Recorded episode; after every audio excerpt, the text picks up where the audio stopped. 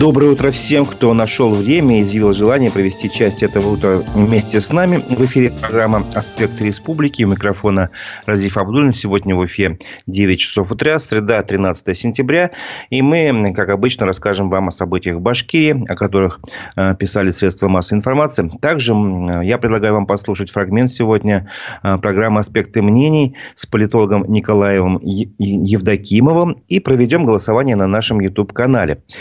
Напомню, трансляция программы идет в Ютубе, в социальных сетях Одноклассники и ВКонтакте. Свои вопросы и комментарии я прошу вас оставлять на нашем YouTube-канале «Аспекты Башкортостан».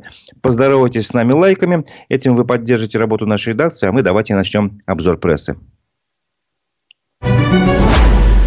Родственники 32-летнего учелинца Айрата Махьянова не могут вернуть его тело из зоны специальной военной операции.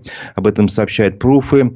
Э, Айрат Махьянов ушел э, в зону СВО из исправительной колонии в Салавате. Его сестра рассказала, что брат подписал контракт с Министерством обороны, несмотря на то, что у него была инвалидность. В последний раз он выходил на связь с родственниками 23 августа. Сказал, что на три дня уходит в страшный бой. Это цитата. А, в свою очередь, его брат рассказал, что родственники узнали о его возможной гибели от сослуживца 1 сентября. И вот что брат рассказал. Э, по, по словам сослуживца, э, Айрат Махьянов умер с 28 э, на 29 августа. Он получил ранение от снаряда, было кровотечение. До госпиталя оставалось 9 километров, и его как будто бы не довезли, либо не забрали с поля. В общем, суть в том, что он умер на руках, они сказали, и посоветовали брату, чтобы звонили в военкоматы и Министерство обороны, потому что там много таких вот э, погибших, которых не могут забрать. Родственники, естественно, звонили всюду, куда только смогли. Звонили в морг в Ростове-на-Дону, в исправительную колонию, откуда он ушел, в Учелинский военкомат, но узнать ничего не удалось. Вот. И сестра рассказывает, что у него позывной Махно. В общем, она пытается узнать, где он, э, где его тело. Хотела обратиться к Хабирову, но, его, но ее заблокировали. Скорее бы его вернуть. Тоже конец цитаты. Тем временем вчера мы сообщили нашей редакции о том, что в Украине погибли еще четыре уроженца Башкирии. А, их проводили в последний путь 11 сентября. В том числе в Уфе попрощались с младшим сержантом Сергеем Кривенковым. А, в селе Кармаскалы попрощались с рядовым Максимом Князевым. В Белебеевском районе проводили в последний путь, серж... путь сержанта Альберта Гайфулина и в Чекмагурском районе попрощались с Тимуром Хисматулиным. Вот э, четверо погибло. В общей сложности, по нашим подсчетам, э, за вот все это время специальной военной операции из Башкирии погибло 934 человека. Ну, естественно, данные неполные, их может быть больше. Но это все из открытых источников другим новостям. Телеграм-канал э, Маш Батащ э, сообщил, что абхазец зашил себе рот и порезал вены в Уфимском центре временного содержания иностранных граждан. Вместе с братом он там ждал депортации э, из России уже три месяца. Вот. Ну, собственно говоря, там они оказались, естественно, не случайно. Они нарушили правила пребывания в России. В общем, э, по словам полицейских, они вообще-то э, занимались тем, что воровали ценные вещи из машин. Вот. На них завели уголовное дело, собственно говоря, и поместили в центр. А, но поскольку сами эти вот братья, тут без фамилии, несколько раз меняли свои паспортные данные, показывали поддельные паспорта, поэтому их дела до сих пор не направили в суд, и они поэтому там три месяца вот так вот э, находились. Сначала братья объявили голодовку, чтобы их побыстрее отпустили или там, не знаю, депортировали, не помогло, и вот в итоге, значит, этот товарищ Алик пошел на крайние меры, порезал себе предплечье, сшил губы с помощью молнии от брюк. Я не понимаю, как это можно сделать, но тем не менее вот такая, такая информация от телеграм-канала Маш Батач. Вот и сейчас по этому поводу проводится проверка. Другая проверка проводит прокуратура Башкирии в связи с пожаром в Салавате. Об этом э, сообщают э, много СМИ, в том числе и официальные органы. Например, э, в Главном управлении МЧС по Башкирии сообщили, что в промышленной зоне в Салавате загорелась неэксплуатируемая мазутная яма. А, в прокуратуре сообщили, что э, резервуар был площадью 300 квадратных метров. Он расположен по улице Молодогвардейцев. Кто знает Салават, наверняка это представит себе. И там загорелся нефтешлам.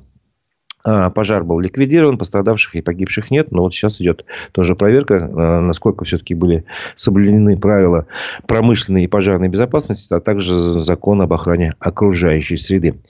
А, немножко предлагаю прерваться от обзора пресса и послушать э, фрагмент записи программы «Аспекты мнений». Вчера мы приглашали на связь политолога Николая Евдокимова. Давайте его сейчас послушаем.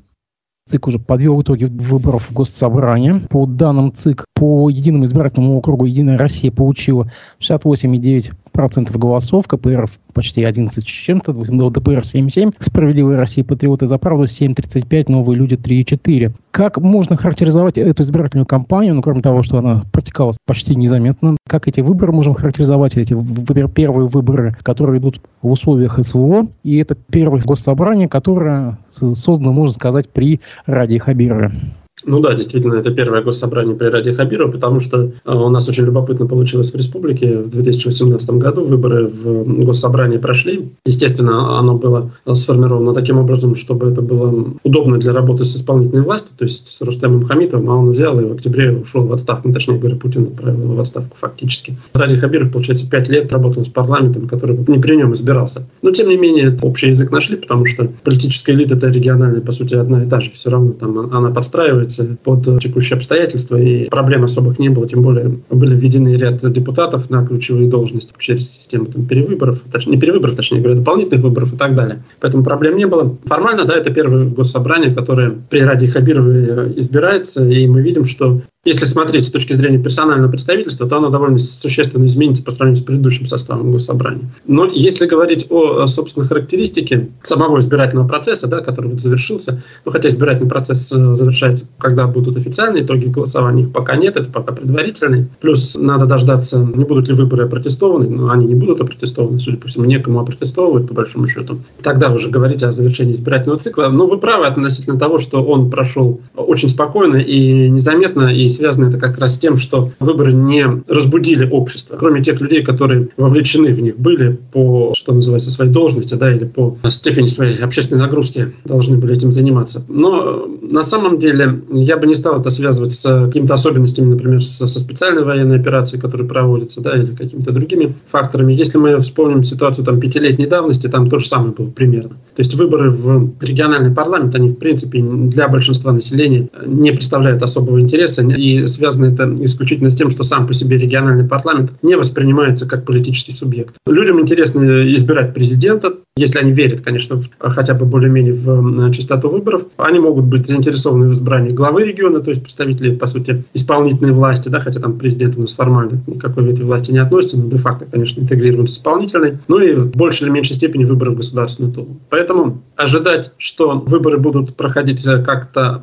по-особенному вот в этом году было бы, наверное, странно, хотя фон специальной военной операции в выборах присутствовал. Есть еще ряд особенностей, которые можно применительно к тем или иным политическим партиям отнести, или о которых можно говорить с точки зрения набранных голосов теми или иными политическими силами. Но в целом специальная военная операция стала фоном выборов, но я бы не сказал, что она затмевала вообще всю, всю повестку. И в целом, если мы посмотрим на результаты, то увидим, что они примерно коррелируют с результатами пятилетней давности. Да, там есть определенные изменения, но в целом они интересны, наверное, журналистам, они интересны политологам, но для рядового населения все очень просто. Единая Россия как была партия, которая имеет абсолютное большинство в Курултае, такой партии и осталось, а все остальное это, в общем, уже так это сопутствующее. Тоже обращать на себя внимание то, что стало меньше директоров предприятий и заводов, меньше бизнесменов стало, а больше стало провластных общественников, творческих людей. С чем это связано? Почему директорат уходит, и им на смену приходят такие люди? Если судить с точки зрения развития институтов гражданского общества, это нормально, так и должно быть, потому что, в общем-то, парламент э, не должен э, представлять собой комитет крупнейших промышленников региона.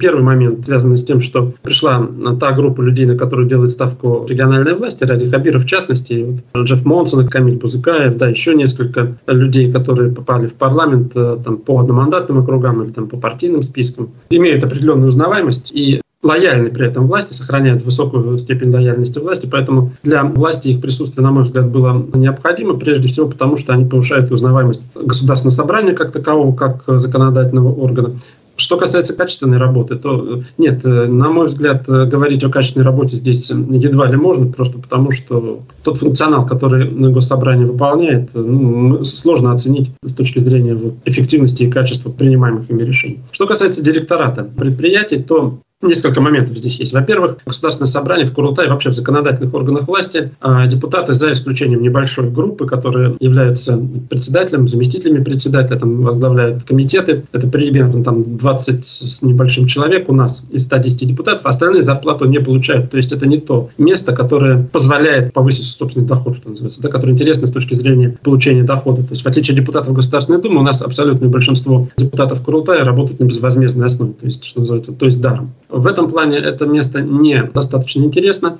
Оно может быть интересно или могло бы быть интересно с точки зрения развития дальнейших политических перспектив. Но мы видим, что те руководители предприятий, которые, например, были в предыдущем составе госсобрания, им это никак не помогло с точки зрения э, строительства политической карьеры, во-первых, а во-вторых, с точки зрения повышение собственного политического статуса. Их присутствие в парламенте, в общем-то, никакого э, существенного эффекта для них, как для руководителей предприятий и для их предприятий, не дало. И в этой ситуации, учитывая группу э, вопросов, связанных в том числе с занятостью, связанных в том числе с определенной санкционной, может быть, политикой, в перспективе мы видим, что санкции теперь начинают распространяться на региональную политическую элиту. В этом смысле их заинтересованность в пребывании в Государственном собрании начинает снижаться. И это не только для Республики Башкортостан характерно, для многих других регионов в том числе, действительно общественники постепенно начинают замещать, но я не сказал, что полностью это происходит. В целом этот процесс он фиксируется.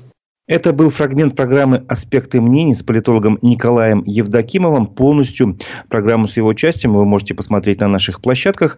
Запись программы имеется и в ВКонтакте, и в Одноклассниках, и на нашем канале в Ютубе «Аспекты Башкортостана». И сейчас я как раз хочу этот канал в Ютубе задействовать. Хочу задать вам вопрос. Э, подумайте, пожалуйста, и ответьте э, честно. Вы довольны результатами выборов? Два варианта ответов – да или нет. Да, если вы действительно э, ну, пришли, проголосовали, ваш кандидат победил. А, ну, или, допустим, вы просто а, удовлетворены тем, как все было организовано. Нет, если вы, ну, условно говоря, может быть, не участвуете принципиально в этих выборах, и поэтому они вам а, не нравятся никакие результаты, либо просто вы чем-то другим недовольны. Ну, приведу пример из личного опыта. Пока наш режиссер ставит голосование на канал «Аспекты Башкортостана» в Ютубе, как я проголосовал? В общем, я каждый год, каждую выборную кампанию, вернее, а, провожу эксперимент такой а, журналистский. Делаю, если у меня нет никакого кандидата, который меня устраивает, просто ставлю галочки против всех против каждой фамилии. Естественно, такой, такой бюллетень по правилам должен быть признан недействительным. Вот. В общем, получается, один бюллетень я делаю недействительным. Фотографирую это, чтобы на память было, чтобы никто мне потом не предъявлял, э, ты просто так словами разбрасываешься, у тебя никаких доказательств нету. В общем, делаю фотографию и спокойно дальше голосую, опускаю бюллетень в урну. Вот. И в итоге потом проверяю на официальном сайте э, Центральной избирательной комиссии Башкирии, как на моем участке конкретном э, подсчитали бюллетени. Вот. И если, допустим, э, есть там хотя бы один недействительный бюллетень, значит, есть шанс, что мой голос как бы посчитали правильно. А если там ноль в графе, значит, мой голос, ну, грубым языком украли. Вот. И, короче говоря, в этот раз что произошло? Я также все сделал, э, сфотографировал, прихожу потом, получается, вчера э, открываю сайт, и что вы думаете? Э, догадайтесь, трех раз. Э, в графе недействительно бюллетени на моем участке цифра 0. То есть, вывод логически можно сделать, что мой голос ушел к какому-то другому кандидату. А, вообще недействительных бюллетеней там не нашли. Вот, поэтому голосуйте, пожалуйста, довольны вы результатами выборов, да или нет, на нашем YouTube-канале «Аспекты Башкортостана». Не забывайте поставить лайки, те, кто снова подключился к трансляции, напоминаю об этом. А мы продолжаем обзор прессы. Экологический активист Тамара Хабибулина попросила новый состав Государственного собрания Башкирии провести парламентское расследование по заводу Кроношпан. А, об этом она разместила сообщение в своей, на своей странице ВКонтакте. В общем, и Напомним, что Тамара Хабибулина – это председатель экологической организации «Зеленая лига» в Башкирии.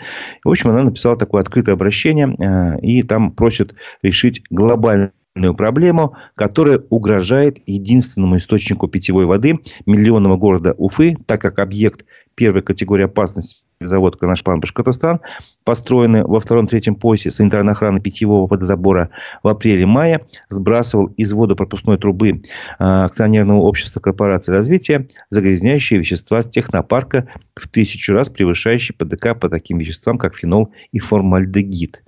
В общем, э, эти цифры, которые она приводит, они как бы не с потолка взяты, но, может быть, там есть небольшие неточности, но мы об этом попозже поговорим. В общем, доведу еще до, до конца, как бы идет точку зрения. Она считает, что Уфе угрожает вторая фенольная катастрофа. Катастрофа, поскольку э, с объемом производства производственных стоков более 80 тысяч тонн в год, э, только Кронашпан ОСБ способен отравить не один водный объект. И поэтому она просит провести парламентское расследование, э, ну, как бы, чтобы понять, насколько целесообразно находиться заводом этим, там не один уже сейчас, не одна очередь завода построена, а уже две, если не ошибаюсь, может быть, даже третья очередь построена вот, этого завода в данном месте. И по результату либо закрыть этот либо перенести индустриальный парк Уфимский вместе с его резидентом Кронашпан Башкортостан в другое место. Вот так говорится в обращении. А ранее, про цифры теперь расскажу. Э, ранее председатель Союза эколога Башкирии Александр Веселов э, сообщил, что 12 мая в этом году э, Управление государственного аналитического контроля Минэкологии Республики взяли отбор и анализ проб воды поверхностного стока вблизи как раз индустриального парка Уфимский и вблизи деревообрабатывающего предприятия Карнашпан Башкортостан. И вот тут как раз цифры вот те, которые, э, часть из них э, вот прям точно бьется с ее словами. В пробах было установлено превышение ПДК по фенолу в 1300 раз. Вот. По формальдегиду в 34 раза. То есть, тут не в, не в тысячи, порядок немножко другой. А, есть еще превышение по алкилфенолу в 2,5 раза и по марганцу в 10 раз.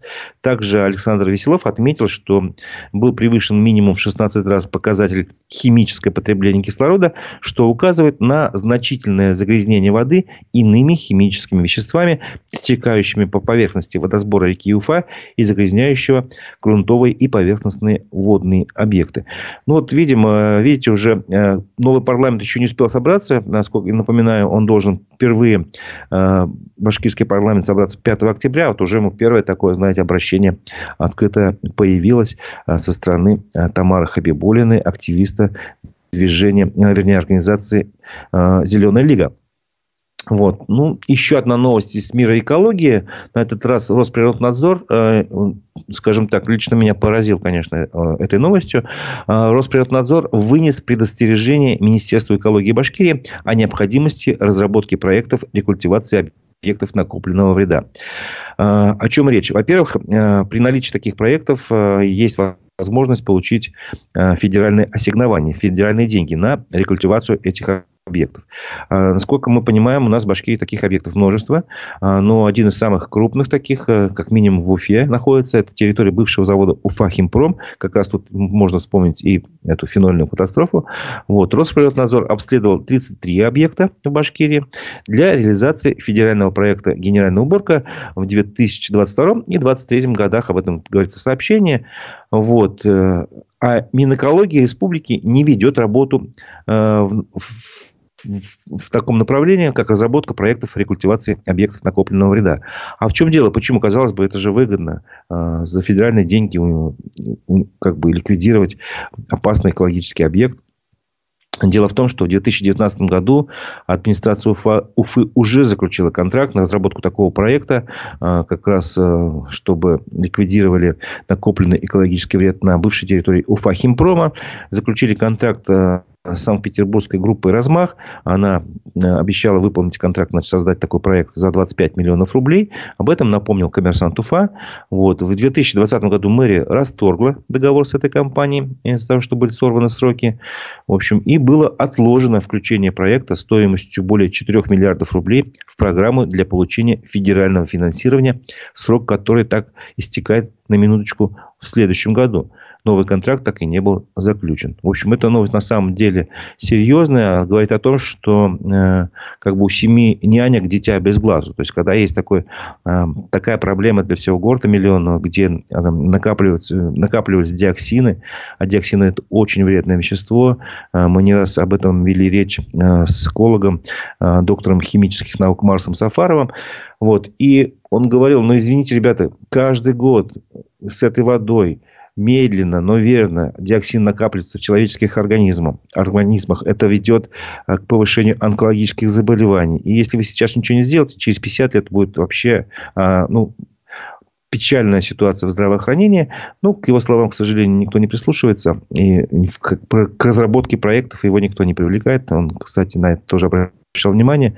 Я не понимаю, почему все это происходит. Видимо, есть какие-то объективные причины. Дождемся, э, может быть, открытого комментария со стороны Министерства экологии. Но, тем не менее, вот ситуация такая сейчас, какая она есть. Другим новостям.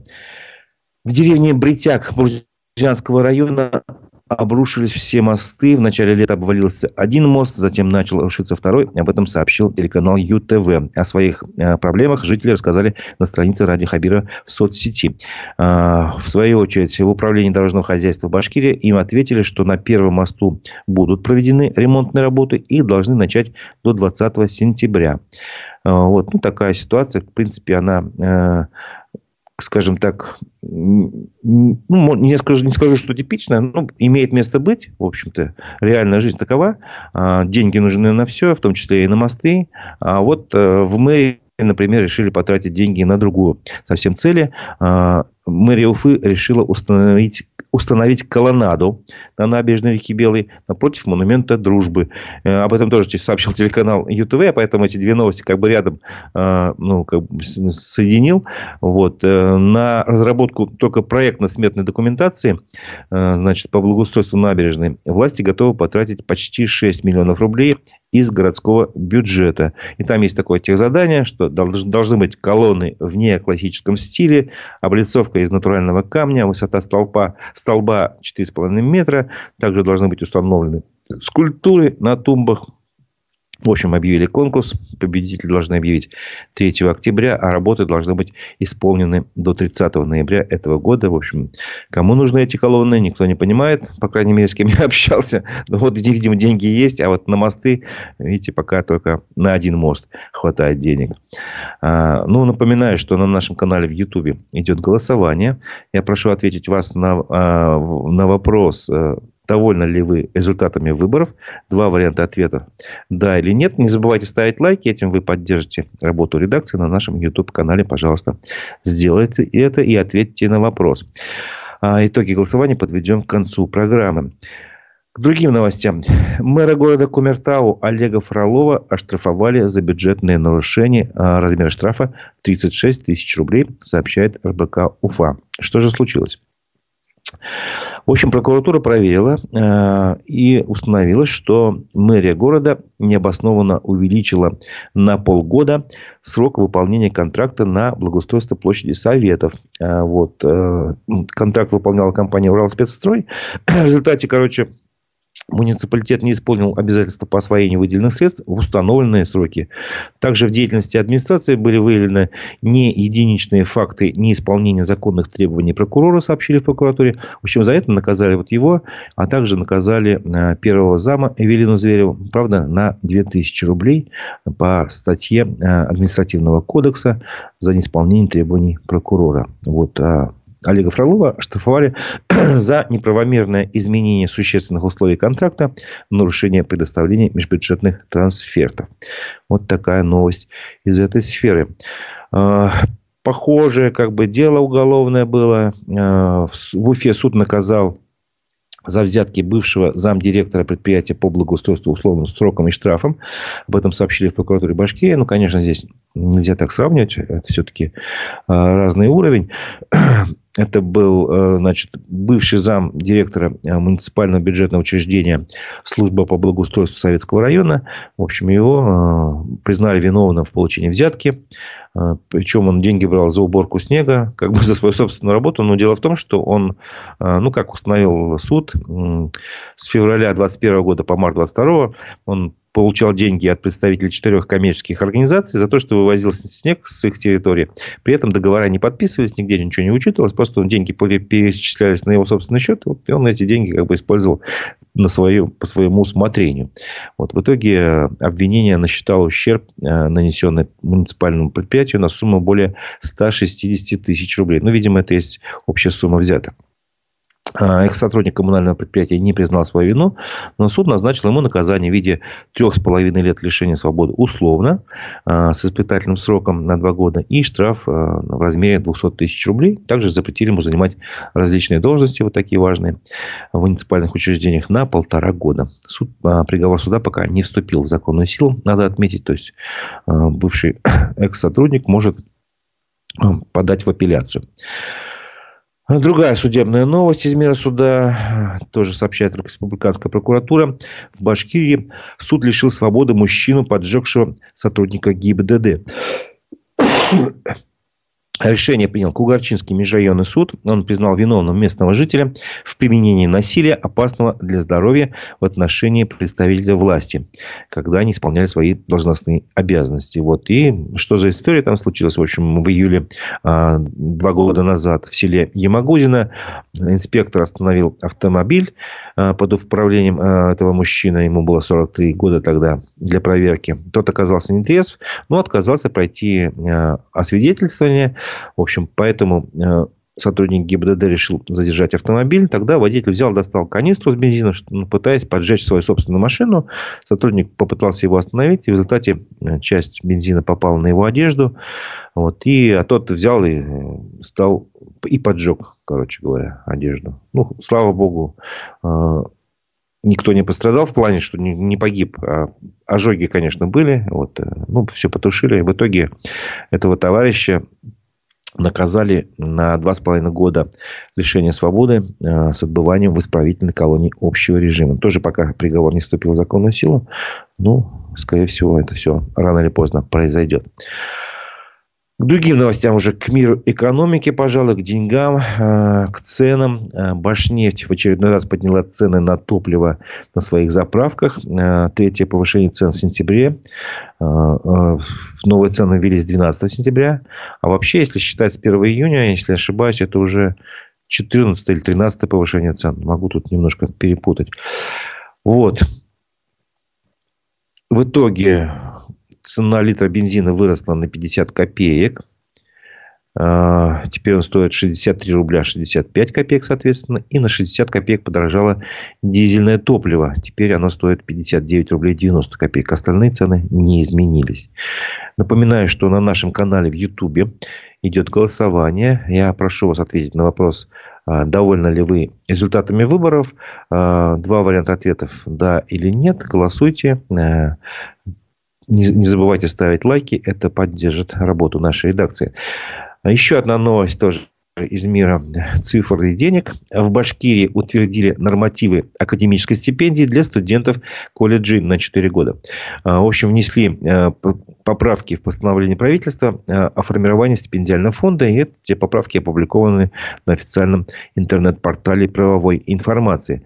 А, в общем, если посмотреть э, текст этого постановления, то размер норматива для формирования стипендиального фонда за счет бюджета республики в этом году с учетом индексации уральского коэффициента составит 765 рублей в месяц для студентов СУЗов, получающих академическую стипендию, и 1148 рублей в месяц для студентов СУЗов, получающих социальную стипендию. Норматив вводится в действие с 1 сентября. Для сравнения, в прошлом году а, было 726 и 1089 рублей соответственно. Если вы э, посчитаете, то получится где-то рублей на 30-40 э, увеличилась стипендия. Э, я считаю, это достаточно небольшая величина. И как вообще на такую сумму можно прожить. Но, видимо, расчет на то, что у студентов есть родственники, родители, и они будут им помогать Естественно, в современном мире, в Уфе тем более, если на тысячу даже рублей э, ни один студент не проживет на такие деньги. Э, к другим новостям. В Уфе решили изменить маршрут автобуса номер 39 с 16 сентября. Те, кто пользуется этим маршрутом, э, обратите на это внимание. То есть, с 16 сентября маршрут будет он как бы уйдет немножко с проспекта Октября от остановки Шафиева до Аграрного университета на улицу Комсомольскую. В общем, таким образом э, потребность пассажиров в передвижении по этой улице будет удовлетворяться и сокращается время пути для тех, кто едет с конечных пунктов. Об этом пояснили в мэрии. Но маршрут меняли не просто так вот как бы движением пера Э, каким-то распоряжением подписали, нет. Сначала провели опрос, голосование среди жителей города, э, насколько они согласны с таким изменением схемы маршрута. В общем, жители проголосовали за изменение. И теперь уже получается 16 сентября автобусы номер 39 будут проезжать по улице Комсомольской и 8 марта от остановки улицы Комсомольская с выездом по улице 50 50 октября на остановку Дом печати. Ну, короче говоря, имейте в виду, что маршрут изменился, он стал немножко короче. Вот, напомню, что идет голосование, но я думаю, уже пора. Э, вот идет комментарий. У нас нет выборов. Ну, значит, ваш вариант ответа, видимо, отрицательный. Итак, э, э, голосование предлагаю завершить. Мы спрашивали вас, довольны ли вы результатами выборов. Недовольны оказалось большинство тех, кто проголосовал. 85% довольны, 15%, ну, слава богу, есть и довольные. Хотя, конечно, э, радоваться нечему. Вот. Но, тем не менее, голосование завершилось. Спасибо вам за активное участие. Спасибо вам за лайки. Те, кто не поставил, поставьте. Но мы а, программу еще не завершаем. А, впереди у нас а, вас ждет выпуск выпуск новостей «Эхо новости». В данном случае вечерний выпуск о том, что произошло вчера. Рассказал телеграм-канал «Эхо новости». И я хочу сейчас его зачитать. Страны Евросоюза, имеющие сухопутные границы с Россией, планируют согласовать вопрос о пропуске автомобилей с российскими номерами. Об этом сообщает радиокомпания ЕРР со ссылкой на Министерство иностранных дел Эстонии. А, вчера Латвия и Литва объявили, что перестают пропускать машины с российскими номерами, а Финляндия обещала не следовать соответствующим рекомендациям Еврокомиссии. Швеция рассмотрит возможность поставки Киеву истребителей «Гриппен». По данным источников шведского общественного радио, правительство вернулось к этому вопросу, запросив у военных оценку того, как это повлияет на обороноспособность королевства. Ранее премьер мотивировал отказ в поставках тем, что это ослабит военно-воздушные силы страны, Швеции, естественно. Евросоюз не будет продлевать санкции против трех российских бизнесменов, передает Рейтерс. Речь идет о экс-главе Озона Александре Шульгине Шульгине, бизнесмене Григории Березкине и миллиардере Фархаде Ахмедове. Последний оказался в центре скандала, когда в марте в сеть утек его разговор с продюсером Иосифом Пригожиным. Собеседники осуждали э, начало российской э, специальной военной операции в Украине. Европейский суд по правам человека обязал Россию выплатить 52 тысячи евро Максиму Лапунову, первому человеку, э, который рассказал о преследовании и пытках ЛГБТ-людей в Чечне. Сообщает команда против пыток. Суд в Страсбурге посчитал, что Россия неэффективно расследовала пытки Максима Лапунова и нарушила, и нарушила ряд статей Конвенции о правах человека. Служба безопасности Украины отвергла информацию о возбуждении уголовного дела против публициста Аркадия Бабченко. Он утверждал, что согласно ориентировке в базе украинских пограничников его должны задержать сразу по прибытии в Украину. Сейчас э, сам Бабченко живет в Эстонии. Игорю Стрелкову продлили арест на три месяца. Экс-сотрудника ФСБ обвиняет в призывах к экстремизму. Сам фигурант дела просил перевести его на домашний арест, указывая на то, что не может скрыться за границей, так как он находится в розыске Интерпола. Но вот ему отказали. Владимир Путин предложил объявить 30 сентября днем воссоединения с аннексированными украинскими территориями, ну, с новыми территориями, так скажем. Соответствующий законопроект опубликован на сайте Государственной Думы. В этот день, в прошлом году, руководители э, этих территорий новых подписали в Кремле договоры о вступлении в состав России. Это был выпуск новостей, вечерний выпуск новостей телеграм-канала «Эхо новости». На этом наша программа э, подходит к завершению, но я хочу проанонсировать то, что вы можете сегодня еще услышать и увидеть в течение дня. А, в 11 часов мы приглашаем вас на наши площадки в Одноклассниках, ВКонтакте, а также на канал в Ютубе «Аспекты Башкортостана». В 11 часов у нас в студии будет министр семьи, труда и социальной защиты населения Башкирии Ленара Иванова. Поговорим о занятости, соответственно, о социальной защите, немножко о демографии. А, так что подключайтесь, задавайте вопросы в 11.00. В 12 часов, э, чуть позже, возможно, начнется а, программа Digital Среда. В 12.05 может начаться. Ведущие Владимир Барабаш и Константин Акаемов обсудят и расскажут вам а, последние новости э, цифрового мира и маркетинга. Вот, а теперь на этом наша программа завершена. Это была программа «Аспекты республики». У микрофона был Разиф Абдулин. Всего доброго.